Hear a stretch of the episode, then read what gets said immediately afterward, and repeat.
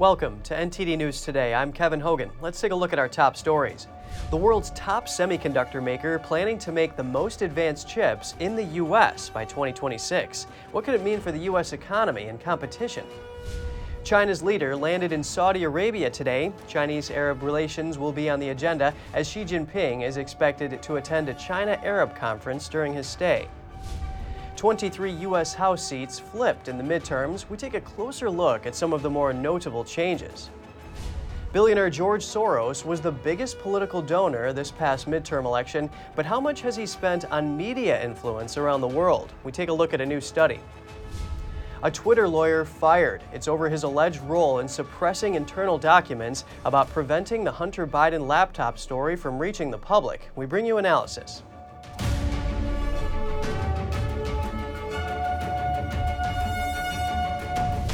In a few years, the most advanced semiconductor chips will be made on U.S. soil. The hope is it'll lessen supply chain issues that have disrupted the U.S. economy.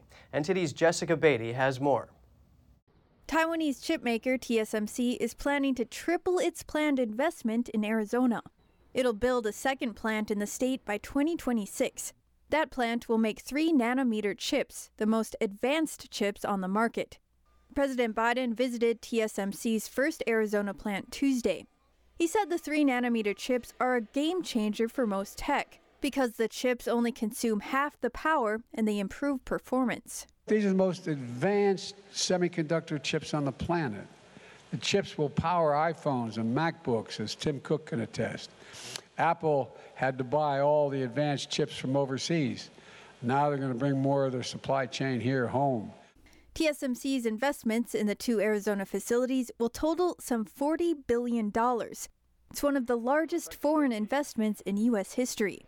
The plants could give an edge to the American military and economy at a time when tensions with China are heating up. Meanwhile, representatives from the United States and European Union discussed semiconductors Monday outside Washington. It was their third bilateral Trade and Technology Council meeting. U.S. Commerce Secretary Gina Raimondo said one focus is to align their approaches on semiconductors. We're collaborating around an early warning system for supply chain disruptions. We did speak extensively about export controls generally as it relates to semiconductors, and I think the TTC will play a very important role in aligning export control uh, strategy. The U.S. and EU are already working together on export controls targeting Russia. Raimondo said she thinks they'll work together on export controls for semiconductors too. Back in October, the Biden administration blocked exports of advanced chips to China. Fears are China's communist regime could use advanced chips to speed up development of artificial intelligence and weapons platforms. Jessica Beatty, NTD News. Chinese leader Xi Jinping arrived in Saudi Arabia today. He will attend meetings that could result in billions of dollars invested in the country. NTD's Daniel Monahan has the story. Saudi Arabia aims to increase trade with Beijing and discuss regional security when China's leader visits Riyadh this week. The kingdom seeks to expand superpower ties beyond the increasingly fractious alliance with the United States. Crown Prince Mohammed bin Salman is expected to mark Xi Jinping's arrival on Wednesday with a lavish welcome. Diplomats in the region say such a welcome may contrast starkly with the muted reception offered to U.S. President Joe Biden in July. The world's biggest oil exporter is reshaping its foreign policy to reflect the new realities of global power. This as it perceives American disengagement from the Middle East and the U.S. administration's direct talk about human rights. Besides rolling out the red carpet for bilateral meetings with Xi during his two day visit, the Saudi rulers will also convene fellow Gulf leaders for a summit with him. The United States has expressed concerns about growing Chinese involvement in sensitive infrastructure projects in the Gulf. For decades, the U.S. has ensured Saudi Arabia's security and remains its main defense supplier. Crown Prince Mohammed, better known as MBS, has resisted previous U.S. efforts to constrain Saudi action. This includes its war in Yemen, and it appeared to welcome the reportedly transactional approach of former U.S. President Donald Trump. When Trump came to Saudi Arabia in 2017, MBS demonstrated the warmth of their relations with an extravagant welcome ceremony that the diplomats said was expected to resemble what he will offer Xi. Trump left Riyadh with more than $100 billion in defense contracts. The Chinese delegation this week is expected to sign agreements worth $30 billion with Saudi Arabia. China sees Saudi Arabia as its key ally in the Middle East due not only to its oil exports, but also a shared suspicion of Western interference, especially on issues such as human rights. Meanwhile, a federal judge in Washington dismissed a lawsuit against Saudi Crown Prince Mohammed bin Salman on December 6th for the 2018 alleged murder of Washington Post columnist Jamal Khashoggi. The judge cited President Joe Biden's granting of immunity. Joe Biden, as a presidential candidate, had said his plan was to make the Saudis pay the price for the alleged murder and make them, in fact, the pariah that they are. Daniel Monahan, NTD News. Billionaire George Soros was the biggest political donor this past midterm election, spending $129 million on Democratic candidates. But how much has he spent on media organizations around the globe? A new study looks at just that. A watchdog organization called the Media Research Center recently released part one of their three part research on George Soros' influence on global media. The study finds that Soros has used his charities, including the Open Society Foundations, to finance at least 253 media organizations around the world. The founder of the Media Research Center, Brent Bozell, spoke about the findings on Fox News on Monday. Everywhere you look, you know, when you look at the Poynter Institute, the big fact checker, mm-hmm. it's funded by George Soros. How many people know that when you go on Google and you look up something, immediately you get Wikipedia, funded by George Soros? The media organizations include Project Syndicate, a publisher of commentaries that has received over $1.5 million, the Poynter Institute's International Fact Checking Network, which has received almost $500,000, and National Public Radio, which has received $600,000. Bozell says he believes Soros is a dangerous man. Here's his comment on Soros' ultimate goal. George Soros was asked that question, and his answer, you know, what, what do you want? His answer to me is chilling. It chills me to the bone. His answer was, I want to change the arc of history. That's how ambitious this man is. The Media Research Center says it will release parts two and three of its research later. They will detail exactly how much money Soros has spent on media organizations and which corporate media received Soros's money. Twitter CEO Elon Musk has fired the company's Deputy General Counsel, James Baker. Baker is also a former FBI General Counsel. We bring you some analysis on this, including a potential conflict of interest. Joining us now is Mike Davis, the founder and president of the Article 3 Project. Mike is also the former chief counsel for nominations to Senate Judiciary Chairman Chuck Grassley. It's great to speak with you today, Mike. Thank you for having me. Twitter CEO Elon Musk accused James Baker of suppression of information important to the public dialogue, and journalist Matt Taibbi claimed Baker vetted Twitter files before Friday's release. What does the public need to know about the significance of this? Yeah, so James Baker is a, a character that keeps popping up in these various scandals. He was a top appointee in the Obama Justice Department, and then James Comey hired him to go work at the FBI. He was the general counsel of the FBI for Comey, and he was behind the Russian collusion hoax. He was fired from the FBI, and then he went to the uh, he went to serve as the deputy general counsel, a top lawyer at Twitter, and it was James Baker, uh, again at Twitter, who was uh, behind uh, working with the FBI and and suppressing the New York Post's reporting of the Hunter Biden laptop scandal, which almost certainly threw the election for President Biden uh, in 2020. Baker has not said anything publicly about his apparent departure from Twitter. You said Baker may have a serious legal ethics problem here and asked if he was working against his client by covering up his own misconduct. Can you explain this?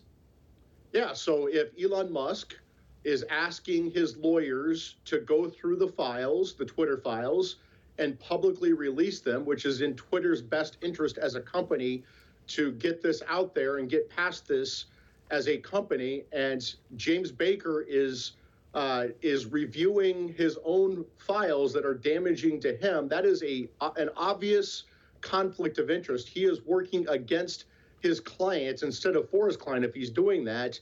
And if that's the case, he he faces serious ethics charges as an attorney for Twitter.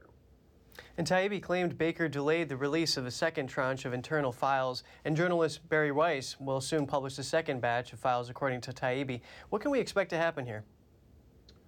Well, I think they're going to get to the bottom of this now that they got this James Baker character out of Twitter. Elon fired him, which is the right thing to do.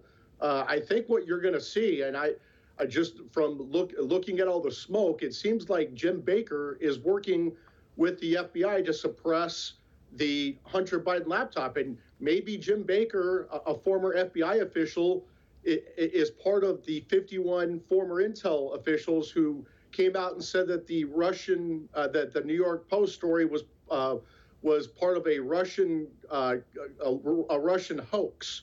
So I hope they get to the bottom of this. This shows that the FBI and big tech is rotten to the core. They are partisan. They they are advocating for Democrat candidates. And when the other side screams about democracy, that means that they're the ones who are going against democracy. When you have the FBI colluding with big tech to censor, silence, deplatform, cancel conservatives and others with whom they disagree, we have a major First Amendment problem. This is this is the biggest scandal we've seen in a long time as a country that makes the Democrats' Russian collusion hoax pale in comparison. Well, we're definitely going to be keeping a close eye on how this all develops. Mike Davis, the founder and president of the Article 3 Project, great to have your analysis. Thank you. The results from Georgia are out. Democratic Senator Raphael Warnock is projected to win re-election. He defeated challenger Herschel Walker by a narrow margin. Walker conceded last night. Warnock came in with close to 51% of the vote. Walker had just over 49%. That's with 98% of the estimated vote counted. The win gives Democrats an outright majority in the Senate for the rest of President Biden's term. Warnock had this to say at his victory speech. Are you ready, Georgia? I'm ready. Stand up for workers, to stand up for women, to stand up for our children. I'm ready to build a stronger Georgia. God bless you. Keep the faith and keep looking up. Walker did not argue with the results. He thanked God and his supporters and says running for the U.S. Senate has been the best thing he's done in his life. There's no excuses in life, and I'm not going to make any excuses now because we put up one heck of a fight. I want you to believe in America and continue to believe in the Constitution and believe in our elected officials most of all continue to pray for them because all the prayers you've given me, I felt those prayers. This race was the most expensive one of the 2022 midterm season. In total, more than $400 million was spent. The runoff was held because neither candidate secured 50% of the vote in November's general election. Today, the U.S. Supreme Court is taking on a case regarding election laws. It centered around a dispute over North Carolina redistricting, but the implications could be far reaching.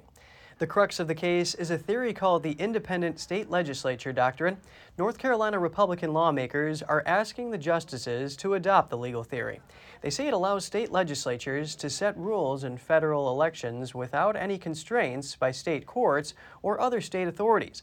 The theory is based on the U.S. Constitution saying state legislatures determine the times, places, and manner of congressional elections. But opponents say the theory goes against checks and balances within state power. For example, the North Carolina Supreme Court found that the GOP legislators' redistricting map violated the state constitution. They ordered a new map, which resulted in a 7 7 split in last month's midterm. This year's midterms were the first elections after redistricting following the 2020 census. 23 congressional seats flipped. Here's a closer look at those. A total of 23 seats in the U.S. House of Representatives flipped political parties during the 2022 midterms. Of the 23, 16 went from Democrat to Republican, while seven flipped from Republican to Democrat. Let's first take a look at some of the seats that switched from Democrat to Republican. Florida's 13th district has been newly redrawn. It was previously held by Democrat Charlie Crist, who resigned to launch an unsuccessful run for governor. Republican Anna Paulina Luna defeated Democrat Eric Lynn to take over the seat. In California's 13th district, Republican John Duarte declared victory against Democrat Adam Gray. District 13 has not elected a Republican since the 1970s. In Iowa's 3rd District, Republican State Senator Zach Nunn narrowly defeated two term incumbent Democrat Representative Cindy Axne. Axne was the state's only Democratic member of Congress. And over in New York, a total of four districts flipped from Democrat to Republican. In the Empire State's 3rd District, New York Republican George Santos defeated Democrat Robert Zimmerman. In the 4th District, Republican Anthony D'Esposito defeated Democrat Laura Gillen. In District 17, Republican Mike Lawler defeated Democrat Sean Patrick Maloney. And in the 19th District, Republican Marc Molinaro defeated Democrat Josh Riley. And here are some notable seats that switched from Republican to Democrat. Alaska's only congressional district seat was left vacant by the death of Republican Representative Don Young in March. Young had held the office since 1973. Democrat Representative Mary Peltola is now in charge. In New Mexico's 2nd District, Democrat Gabriel Vasquez defeated freshman incumbent Republican Yvette Herrell by a margin of about 1,300 votes. The win once again gives New Mexico an all Democrat congressional delegation. In Texas's 34th District, Republican Mayra Flores defeated Democrat Dan Sanchez in June's special election. However, Flores was defeated on November 8th by two term Democrat Representative Vicente Gonzalez. Starting in January, when the new members are sworn in, Republicans will control 221 House seats, leaving Democrats with 212.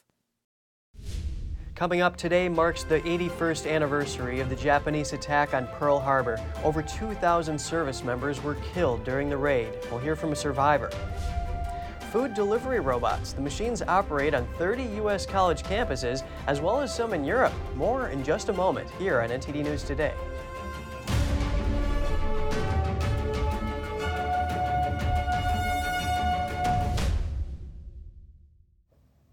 Virginia's governor issued an executive order for state agencies to report all fines, fees, and suspensions related to COVID 19 shutdown violations.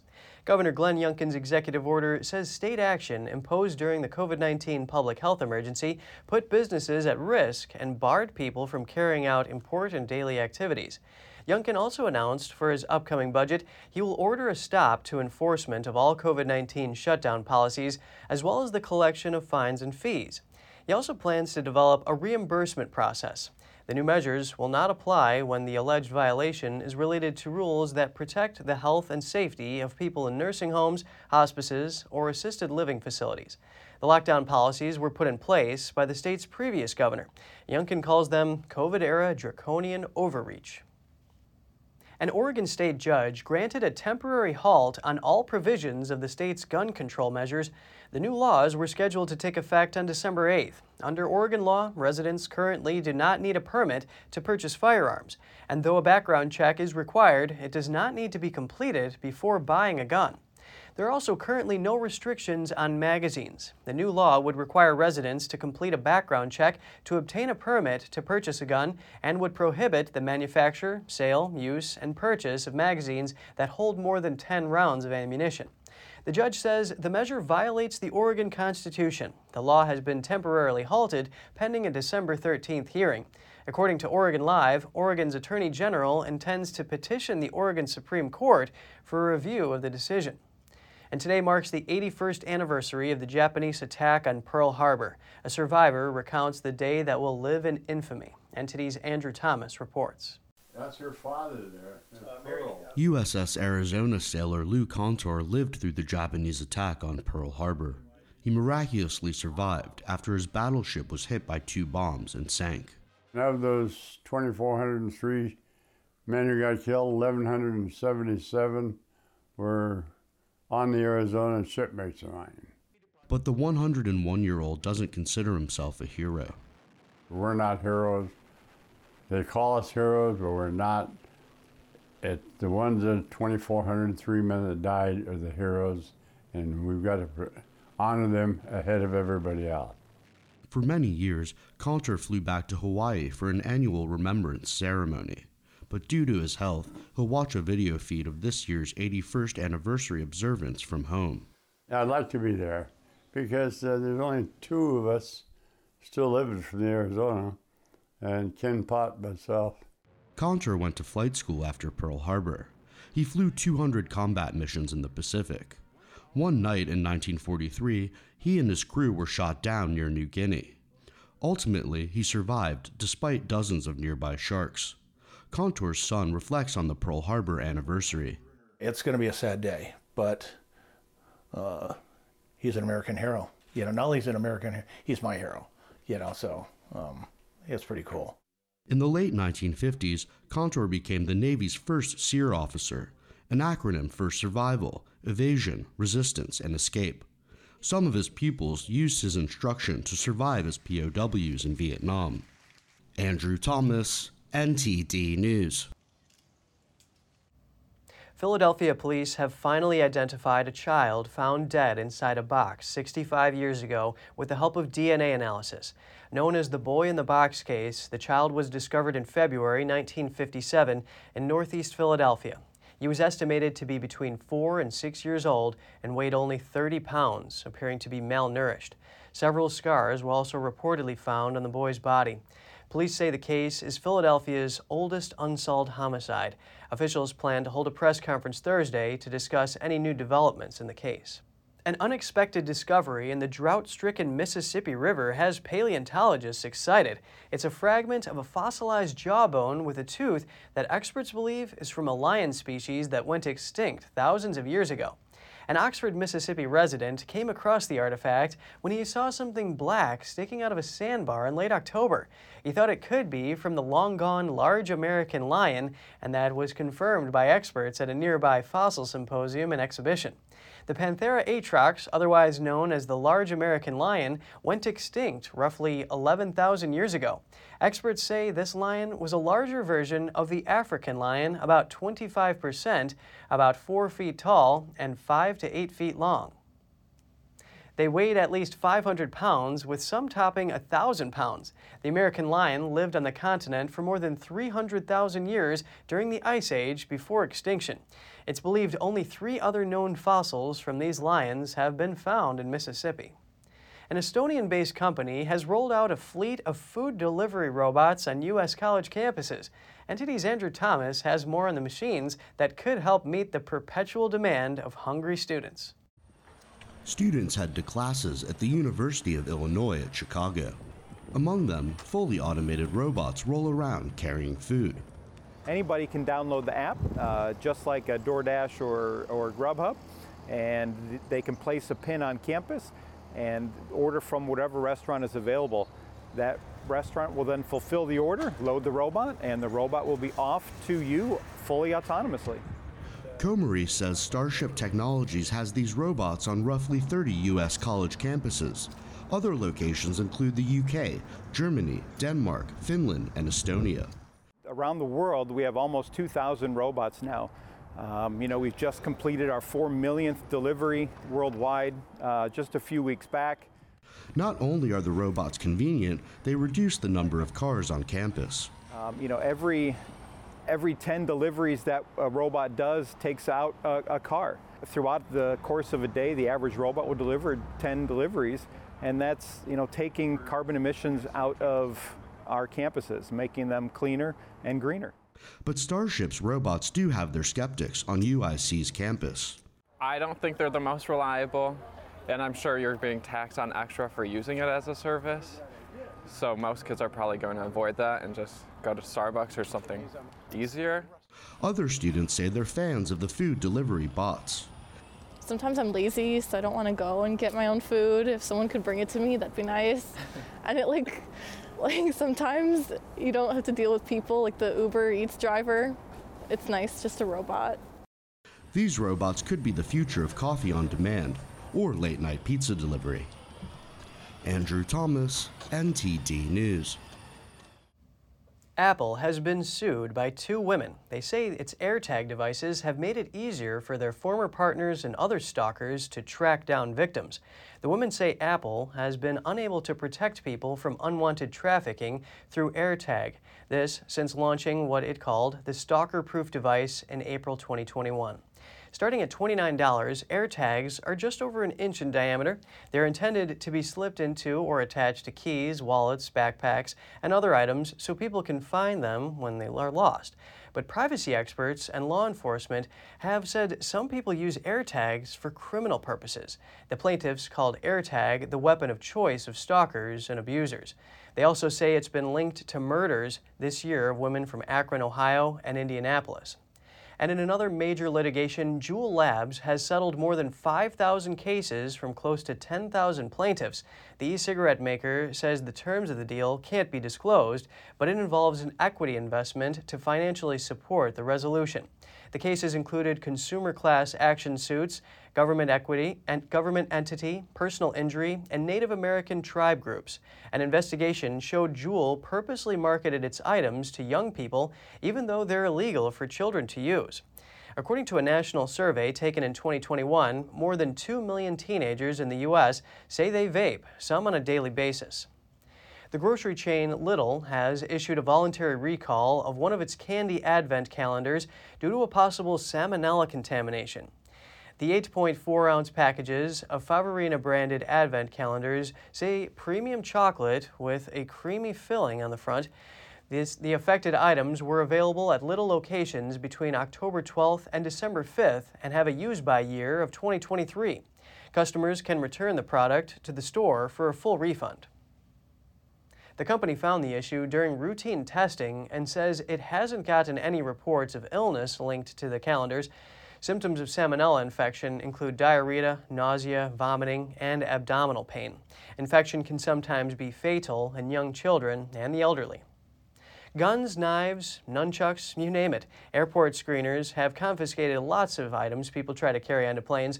Well, this week, someone placed a dog in a backpack and tried to get it through security at a regional airport in Madison, Wisconsin. The backpack with the dog inside went through the x ray machine. Now, TSA is reminding passengers that all pets need to be in carrying cases, and pet owners must remove their animals and only send the empty carrier through their screening machine. The discovery in Wisconsin comes weeks after someone packed a cat inside a suitcase at JFK Airport in New York. Just ahead, Maryland Governor Larry Hogan announced a ban on TikTok from government devices, making him the third U.S. governor to block the social media app.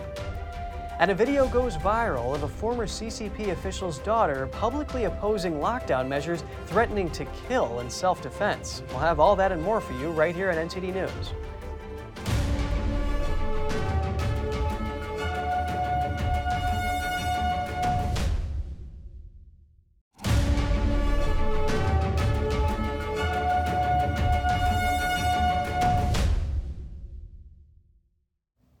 Welcome back. Another U.S. state puts TikTok on the blacklist. Joining South Dakota and South Carolina, Maryland has become the latest state to ban the Chinese social media app from government devices.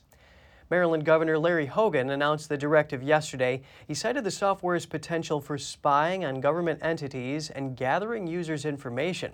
U.S. officials have repeatedly warned that TikTok could steal data from U.S. citizens and pose a threat to national security. The ban also covers other companies such as Huawei and China's state owned tech firm ZTE. The directive also bans the use of WeChat and Alipay, which is under online retail giant Alibaba. That means government agencies must remove these products from state networks and prevent them from being installed or accessed on devices. Republican lawmakers are warning of a threat to national security posed by a Chinese state controlled shipping platform. They say the digital logistics system could provide the Chinese Communist Party with sensitive U.S. government and military data. Beijing is offering the platform to freight carriers, ports, and foreign nations free of charge.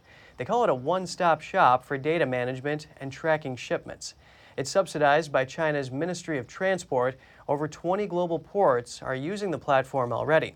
Senator Tom Cotton and Representative Michelle Steel called it a disaster for American interests in a letter to President Biden. They worry the CCP could exploit it to identify early trends in the movement of U.S. military supplies and equipment, while at the same time denying other countries the same data on Chinese military assets. Over 25 congressional GOP members joined the letter. They urged Biden to take action to stop the spread of the system.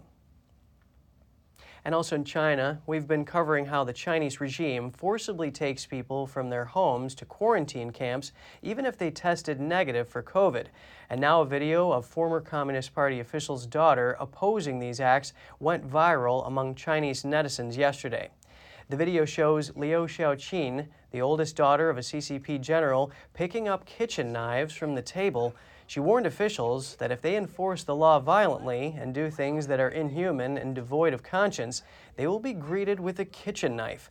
Liu is the daughter of a general who once served as China's Minister of Public Security and Vice Premier of the State Council. This video is currently blocked on Weibo.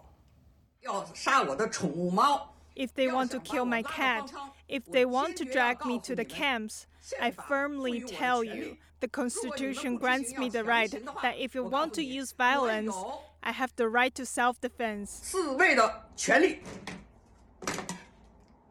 我七十五岁了，我不怕死。I am 75 years old, and I'm not afraid of death. You're law breaking thugs. You can come to me. If I die, I will take you with me.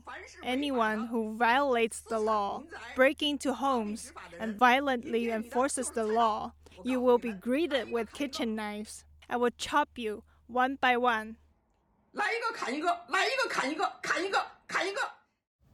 Some background for context. Back when a residential community was locked down, authorities would go into homes and spray everything with disinfectant, even throw away food in the refrigerator, and pets like cats and dogs were beaten to death. That's why the lady was trying to defend herself and her pets. And now the white paper movement from college students is also pushing back. The Chinese regime has announced a series of measures to ease its zero COVID policy, but it's unclear how well the new policies will be followed. And if you have any news tips or feedback for the show, don't hesitate to email us at news.today at ntd.com.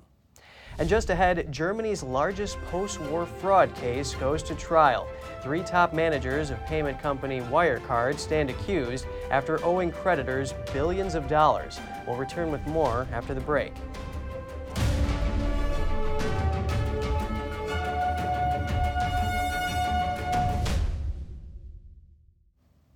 Germany has arrested 25 people on suspicion of plotting to overthrow the government and seize power in a violent coup. Prosecutors said the group was inspired by the deep state conspiracy theories of QAnon and the Reichsbürger. Members of the Reichsbürger don't recognize the legitimacy of modern day Germany and insist the larger Deutsche Reich still exists despite the Nazis' defeat in World War II. Here are the details. A suspect who calls himself Prince Heinrich from the former royal house of Reuss was seen as the designated leader of a future state. Germany's monarchy was abolished a century ago. Prosecutors say he contacted Russian officials with plans of establishing a new order, but that there was no evidence of a positive response. The military intelligence said other members included several reservists and an active soldier in the Special Forces Command a former member of parliament for the AFD party, who currently serves as a judge, is also being investigated. The plotters are suspected of developing concrete plans to storm the Bundestag with a small armed group since the end of November 2021, at the latest. Prosecutors further say the group focused on recruiting members of the military and police officers. They are suspected of preparing for the armed attack through the hoarding of military hardware and holding drills. The arrests were made early on Wednesday morning in raids across the country. More than 3,000 police and security forces from 11 German states took part, with suspects also arrested in Austria and Italy. The House of Reuss has in the past distanced itself from Heinrich, calling him a confused man who pursued conspiracy theories, according to local media. Wirecard's top executives will go on trial tomorrow. The former payments giant is at the center of the biggest fraud scandal in Germany post World War II. The company's CEO, Markus Braun, and two other top managers face a number of charges. Those include fraud and market manipulation. The three allegedly cooked up large amounts of false revenue to hoodwink investors and creditors. Founded in 1999, Wirecard rose to prominence from handling payments for illegal activities, including pornography and online gambling. The company filed for bankruptcy two years ago, owing creditors some $4 billion. Both former Chancellor Angela Merkel and her successor, then Finance Minister Olaf Scholz, were blamed for ineffective oversight. A verdict in the Munich court is not expected until 2024 at the earliest. If convicted, Braun and others may face up to 15 years in prison. Braun denies wrongdoing and accuses others of running an operation without his knowledge. Now, turning to news from Russia, at the United Nations, calls grow for a ceasefire and diplomacy in Ukraine. But the U.S. and Russia both accuse each other of not being interested in the peace talks. What you're seeing now is an ongoing war of the West against Russia until the last Ukrainian. This is something that leaves us no other option but to continue the aims of our special military operation. President Putin's escalating barrages on Ukraine's infrastructure are evidence that he has no genuine interest in negotiation or meaningful diplomacy. Instead, he is trying to break Ukraine's will to fight by bombing and freezing its civilians into submission. Moscow initially said its mission was to disarm Ukraine so that it could not be a threat to Russia and denazify it by rooting out leaders it characterized as nationalists. Western countries say that means Russia's true aims were to defeat Ukraine's military and to overthrow its pro Western government. The Russian ambassador accused Western countries of not being interested in diplomacy as they deliver more and more weapons to Kiev. The UN Security Council has met dozens of times about Ukraine since February, but they can't do anything meaningful since Russia is a veto power, along with Britain, China, France, and the U.S. Russia is requesting the Council meet again on Friday to discuss weapons from the Ukraine conflict falling into hands elsewhere in Europe, the Middle East, and Africa. Over to Spain, two commuter trains collided this morning in the northeastern Catalonia region. Over 150 passengers were lightly injured. The emergency services said 155 people required medical attention and three of them were sent to hospitals with light injuries. There have been several accidents in recent years on Catalonia's suburban train system known as Rodalies. Catalan officials blame lack of funding from Spain's central government for the network's deficient upkeep. Argentina's vice president is sentenced to six years in prison for alleged corruption. She says it reveals that a judicial mafia operates in the South American country. An Argentine court sentenced Cristina Fernandez de Kirchner in the high profile corruption case. The court also disqualified her from holding public office. She suggested, though didn't say outright, that she would appeal the verdict. She has temporary immunity due to her current role as vice president and will not face immediate prison time. The case is likely to spend years winding through higher courts. Her current political term will end in December of next year. Technically, she could run for office while the appeals are pending, but she said on Tuesday that she would not be a candidate for anything in next year's general election. Prosecutors allege that the VP and her late husband profited from public works contracts. The vice president survived an assassination attempt earlier this year. And still to come, an exhibition in England is showcasing a key moment in the country's history, along with the help of some very modern technology. And thousands of history buffs are recreating the Battle of Austerlitz. The reenactment highlights a battle that made France the dominant power in Europe. Stay tuned for more on that when we return.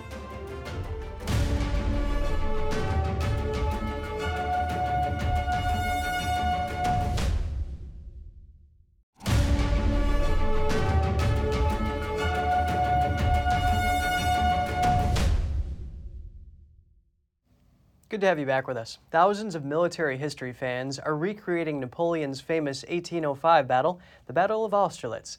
The event commemorates the battle that made France into the dominant power in Europe. NTD's Flinders Kingsley has the story. Military aficionados from 15 different countries gathered in Austerlitz in the Czech Republic. With thousands of participants, the drama is so big it could be a set for a movie. Initially, it was a challenge for me to be able to organize this and make it happen. Now we are the biggest event of this kind in Europe that lasts this long. There is nothing like it. The armies arrive and set their camps up just as soldiers would have done over 200 years ago. People from all over the globe come to participate in the Battle of the Three Emperors. We participate because we enjoy performing this act for people, and we fight for the Austrian artillery. The reenactment tries to follow the story faithfully. Napoleon's men were outnumbered. the French with 72,000, and the Russian Austrian alliance had around 85,000 soldiers. During the battle, the Austrians and Russians launched their main attack. 10,000 French fended off 40,000 Russian Austrian soldiers and then repulsed a second assault before Napoleon launched a counterattack. It is interesting that people from across the world, now it is 15 countries US, Canada, Europe, can arrange this, agree on the script of this act, gather here, sleep somewhere on the ground, and create this friendly reunion for this historical event. Napoleon launched 20,000 men into the Russian Austrian occupied zone, the Pratzen Plateau, a zone Napoleon previously evacuated to try to trap the Allies, a trick that won him the battle. This is not a glorification of Napoleon at all. It is remembering an event that has shaped Europe for many years. The Russian Austrian allies lost 15,000 and had 11,000 captured. Napoleon lost 9,000 men. For reenactors, it is not about being on the winning side. Our unit represents Russian artillery, specifically the artillery company of Major Stadin. We have a cannon replica, and I always attend because this is an excellent group of people. Four days after the battle, Austria signed a truce and later in the month signed a peace treaty that would see France as the dominating power of Europe. Flinders Kingsley, NTD News. A buried treasure is discovered in central England. Archaeologists unearthed a 1,300 year old gold necklace that features garnets and semi precious stones. The necklace and other items were found at an excavation site chosen for a future housing development. Researchers from the Museum of London Archaeology say they believe the necklace was buried with a powerful woman, maybe a princess or abbess. They actually found the treasure in April, but didn't announce it until now. Officials say it could take a few years before all the research on the items is complete, but they could eventually be placed on public display. Visitors to Winchester in the UK can now experience a multimedia exhibition to understand a key moment in England's history. That's King Alfred's defeat of an army of Viking invaders. The 878 AD exhibition has teamed up with the creators of a popular video game to open the doors of history to a new generation. A group of Anglo Saxon warriors prepare for battle in support of their King Alfred.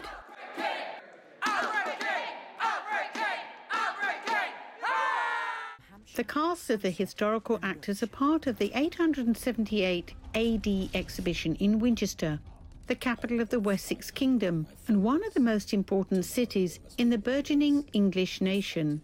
And Wessex was the last kingdom in 878 AD. This was Alfred's last stand, if you like. The, the Vikings had taken over the rest of the country, and, uh, and after the, the Battle of Edington, of course, when they were defeated by Alfred, um, England really started, if you like. The 878 AD exhibition is a multimedia experience, bringing together live action theatre with interactive displays and augmented reality technology. The Hampshire Cultural Trust is the lead partner in the project.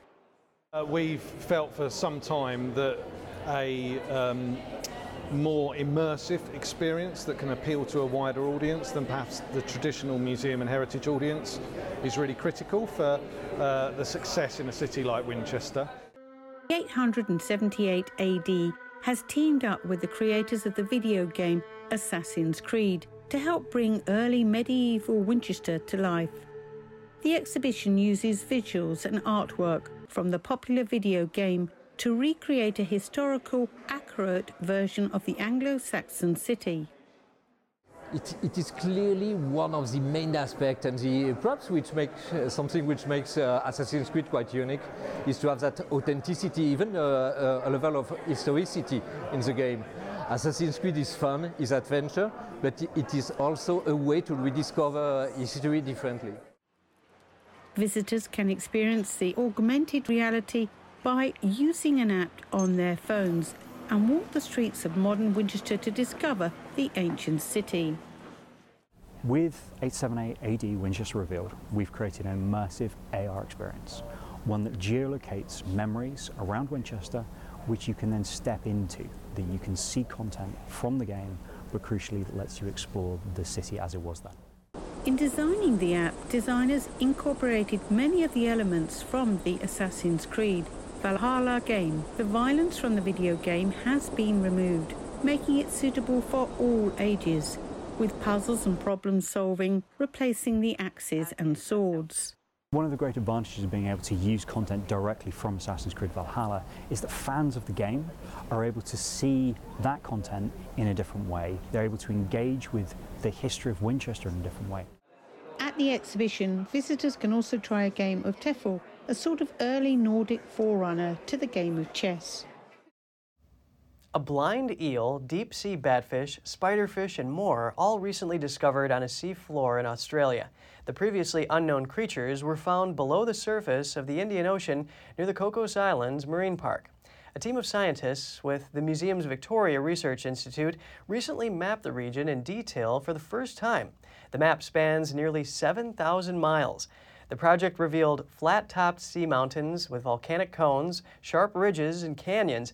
It also brought unknown sea life to light. Those include the blind eel with loose, transparent skin, the pelican and slender snipe eels, high fin lizardfish, and others.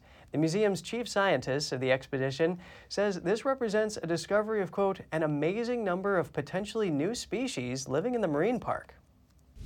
And coming up, the inventor of the Rubik's Cube reflects on its worldwide success. The toy began as a classroom teaching tool in the Cold War era Hungary. Details to come on NTD News today.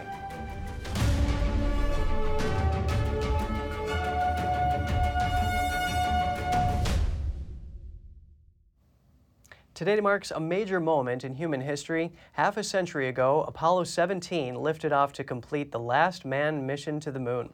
On December 7, 1972, NASA launched the Apollo 17 rocket from Kennedy Space Center with three astronauts on board. Two of them, Eugene Cernan and Harrison Schmitt, spent three days on the lunar surface, marking the longest stay of the Apollo program. The third member, Ron Evans, orbited the moon. They brought back 250 pounds of lunar samples. NASA's Orion capsule is orbiting the moon this week. It will land near the coast of San Diego on Sunday. NASA calls it a dress rehearsal for the next lunar flyby in 2024. A manned moon landing could happen as soon as 2025. Spider like robots could soon be inspecting Japan's sewer pipes in the not too distant future. They're able to go where previous robots could not. Japanese robotics startup announced the new robots last month. They're made to inspect Japan's aging sewage system as the industry grapples with a labor shortage. The CEO says many sewer pipes in Japan are nearing the end of their 50 year lifespan, but a severe shortage of manpower has made inspection and maintenance difficult, and the wheeled robots currently in use can't cross certain surfaces and areas. The new robot has a 360 degree camera system and eight legs. The legs help it maneuver in tricky situations with a skilled controller. It's currently still a prototype and can only inspect the pipes, but the company hopes it could one day carry out simple repairs as well. If you've ever had trouble solving a Rubik's Cube, here's some advice from the man who invented it. Break it down into steps. NTD's Andrew Thomas has more from Rubik himself. Erno Rubik has seen his color matching puzzle go from a classroom teaching tool in Cold War era Hungary to a worldwide phenomenon. Over 450 million cubes have been sold. We were behind the Iron Curtain, and it was, takes about three years to cross the, con, uh, uh, the borders. And after that, in, in, in two, three years, it became a, a real worldwide craze. The original 3x3 Rubik's has 43 quintillion possible configurations. Seasoned cube solvers can complete it in a matter of seconds. Problem solving, it's a very basic activity of human mind and, and, uh, and uh, if a problem is complex, you need to divide the problem for smaller elements, smaller pieces. The current world record holder was able to solve a Rubik's Cube in 3.47 seconds. The World Cube Association also has records for fastest solver while wearing a blindfold and fastest one handed solver. It took 36 years after the toy was invented to determine the minimum number of moves to solve it. In 2010, a group of mathematicians and computer programmers proved that any 3x3 Rubik's Cube can be solved in 20 moves. Probably the, one of the main key of the cube is the contradiction between uh, complexity and simplicity. The brainy nature of the Rubik's Cube may be part of the reason it has endured, while other toys and games have not. In 2014, it landed in the National Toy Hall of Fame, joining such childhood classics as Barbie, Hot Wheels, G.I. Joe, and the hula hoop. Andrew Thomas, NTD News. It's done. The weather outside might be freezing, but that does not mean your fruit and vegetable options aren't sizzling. There are many winter produce options out there right now. Here's Gina Marie, who brings us Strong Mind and Body.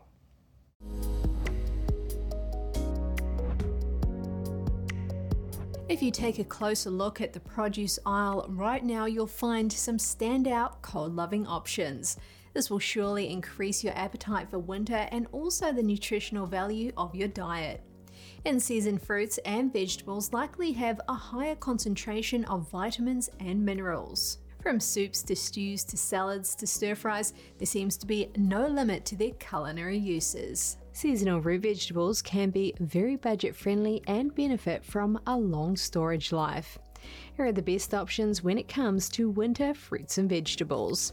Let's start with beets. Notable for their sweetness, beets have some of the highest natural sugar levels of any veggie. They contain an antioxidant that may help to combat certain cancers. They also contain nitrate that can improve blood flow. This aids in lowering blood pressure numbers. Blood orange. Their flavour tends to be sweeter and less tart than typical oranges.